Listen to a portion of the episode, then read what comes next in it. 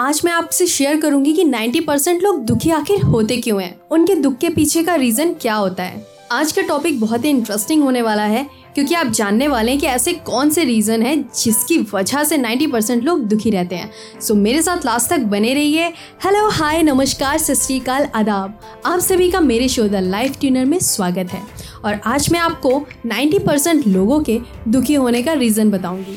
First reason ये है कि एक्चुअली में वो करते कम है एंड सोचते ज़्यादा हैं। बहुत सारे लोगों की प्रॉब्लम यही होती है कि वो लोग ओवर थिंकिंग करते हैं। इतना ज़्यादा सोचते हैं, लेकिन करते वो कुछ भी नहीं है। इवन छोटी छोटी बातों पर भी बहुत ज़्यादा सोचने लगते हैं। इवन अगर कोई उनसे, उनके फ़ोन का चार्जर मांग ले कि मुझे अपना चार्जर दे दो, मेरा चार्जर मिल नहीं रहा है तो भी उन्हें अपना चार्जर देने से पहले हज़ार बार सोचना पड़ता है कि मैं इसे चार्जर दूँ या ना दूँ। और ये बहुत कॉमन बात है। आपने अपने घर पे ही देखा होगा। आपके सिबलिंग है या फिर कोई रिलेटिव आपसे चार्जर माँगता है तो आपका सबसे पहला क्वेश्चन ये होता है कि, क्यों? किस लिए चाहिए? अरे भाई चार्जर मांग रहा है तो चार्ज करने के लिए चाहिए ना फ़ोन हो सकता है उसका चार्जर ख़राब हो गया हो हो सकता है उसका चार्जर खो गया हो, लेकिन पहले उसे पूरी एक्सप्लेनेशन देनी पड़ती है, उसके बाद जाके उसे कहीं चार्जर मिलता है। एंड देने वाला फिर भी सोचता है कि क्या मैं इसे चार्जर दूँ?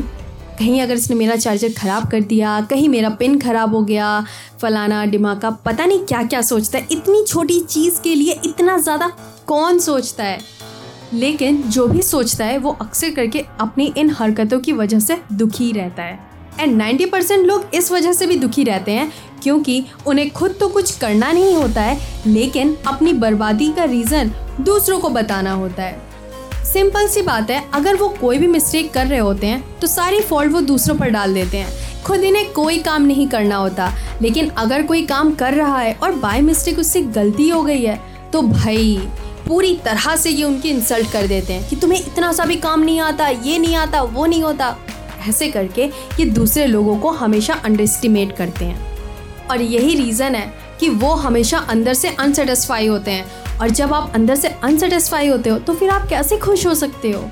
और दूसरा इंसान तो फिर भी रिस्पॉन्सिबिलिटीज़ ले रहा है, लेकिन लोग रिस्पॉन्सिबिलिटीज से भाग रहे होते हैं। और ये भी रीज़न है कि वो खुश नहीं होते।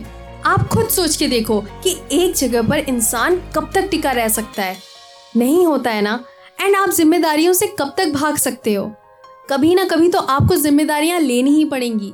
चाहे वो कोई भी क्यों ना हो, चाहे वो आपकी खुद की ज़िम्मेदारी हो, चाहे आपके घर वालों की हो, चाहे किसी और काम की हो। एक्चुअली लोग रियलिटी को एक्सेप्ट नहीं कर पाते उन्हें वर्चुअल लाइफ में जीने की आदत सी हो गई है। वो जाना तो लंदन चाहते हैं, लेकिन सिर्फ़ फ़ोन पे लगे लगे सारा टाइम फ़ोन पे बिताते रहते हैं। करियर के लिए कुछ नहीं करना होता है ऐसे लोगों को एंड ख्वाब बनाते रहते हैं कि कब मैं लंदन जाऊँगा।